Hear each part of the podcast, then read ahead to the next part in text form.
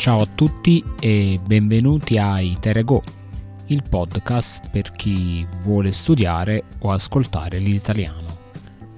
Quest'oggi, dopo aver fatto degli episodi di Natale, passiamo a ripassare un po' di grammatica e a studiare il tempo indicativo imperfetto. Il tempo indicativo imperfetto è uno dei tempi verbali dell'italiano che viene utilizzato per descrivere azioni passate, abitudini o situazioni che si svolgevano nel passato. Vi siete mai chiesti perché l'imperfetto si chiami così? Se la risposta è no, chiarisco subito. Ovviamente perché non è perfetto, non è completo, non ha un inizio o una fine precisa. Infatti, l'imperfetto ci serve per descrivere.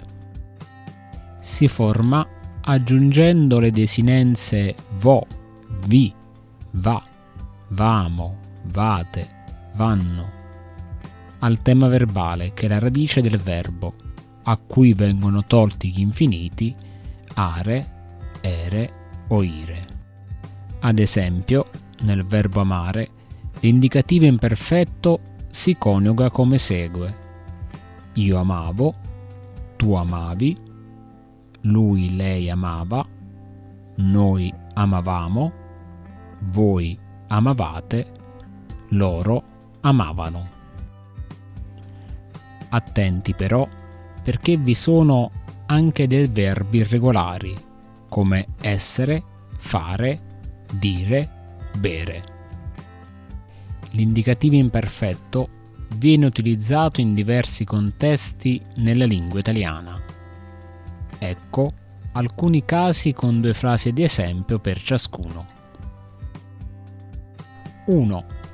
Descrizione di azioni abituali o ricorrenti nel passato. Ogni estate andavo al mare con la mia famiglia. Da giovane studiavo sempre fino a tardi. 2. Descrizione di azioni simultanee nel passato.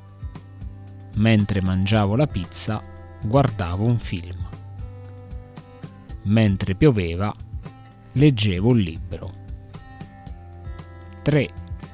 Descrizione di azioni in corso di sfondo in una narrativa passata. Mentre parlavano, io osservavo il tramonto mentre camminavamo nel parco, incontrammo dei vecchi amici. 4. Espressione di stati d'animo o descrizione dell'ambiente nel passato. Era una giornata di sole e tutti sorridevano felici.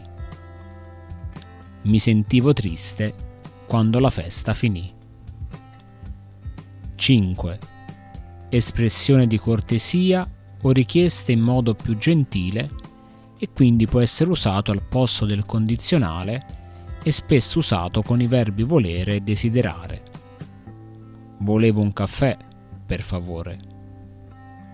Desideravano sapere il tuo nome. 6. Descrizioni fisiche o del carattere. Quando ero bambino amavo giocare con i pupazzi mio nonno, era un uomo saggio quando aveva 70 anni. 7.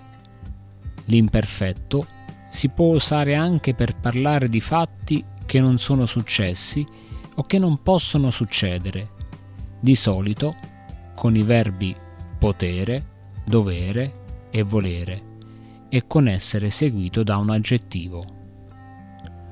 Dovevi dire la verità questo significa, quindi non hai detto la verità. Potevate aiutare vostra zia.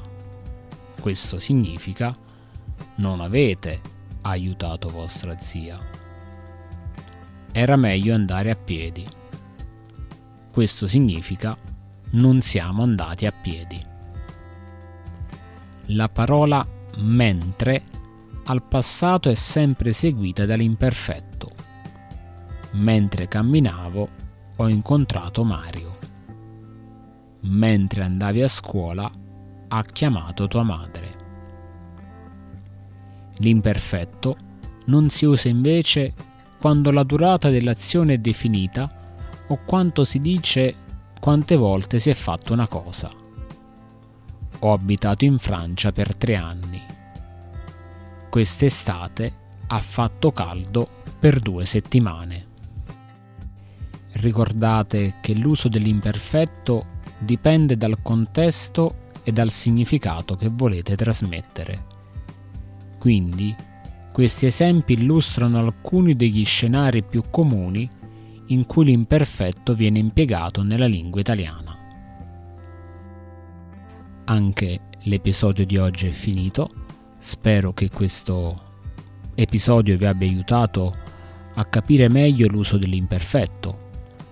Come sempre vi ricordo che sul mio sito eserciziitaliano.it trovate degli esercizi anche per praticare l'imperfetto e che potete seguirmi uh, su Instagram con uh, Iteregono Sensei. Grazie a tutti ancora per avermi ascoltato e al prossimo episodio di Itaria Go.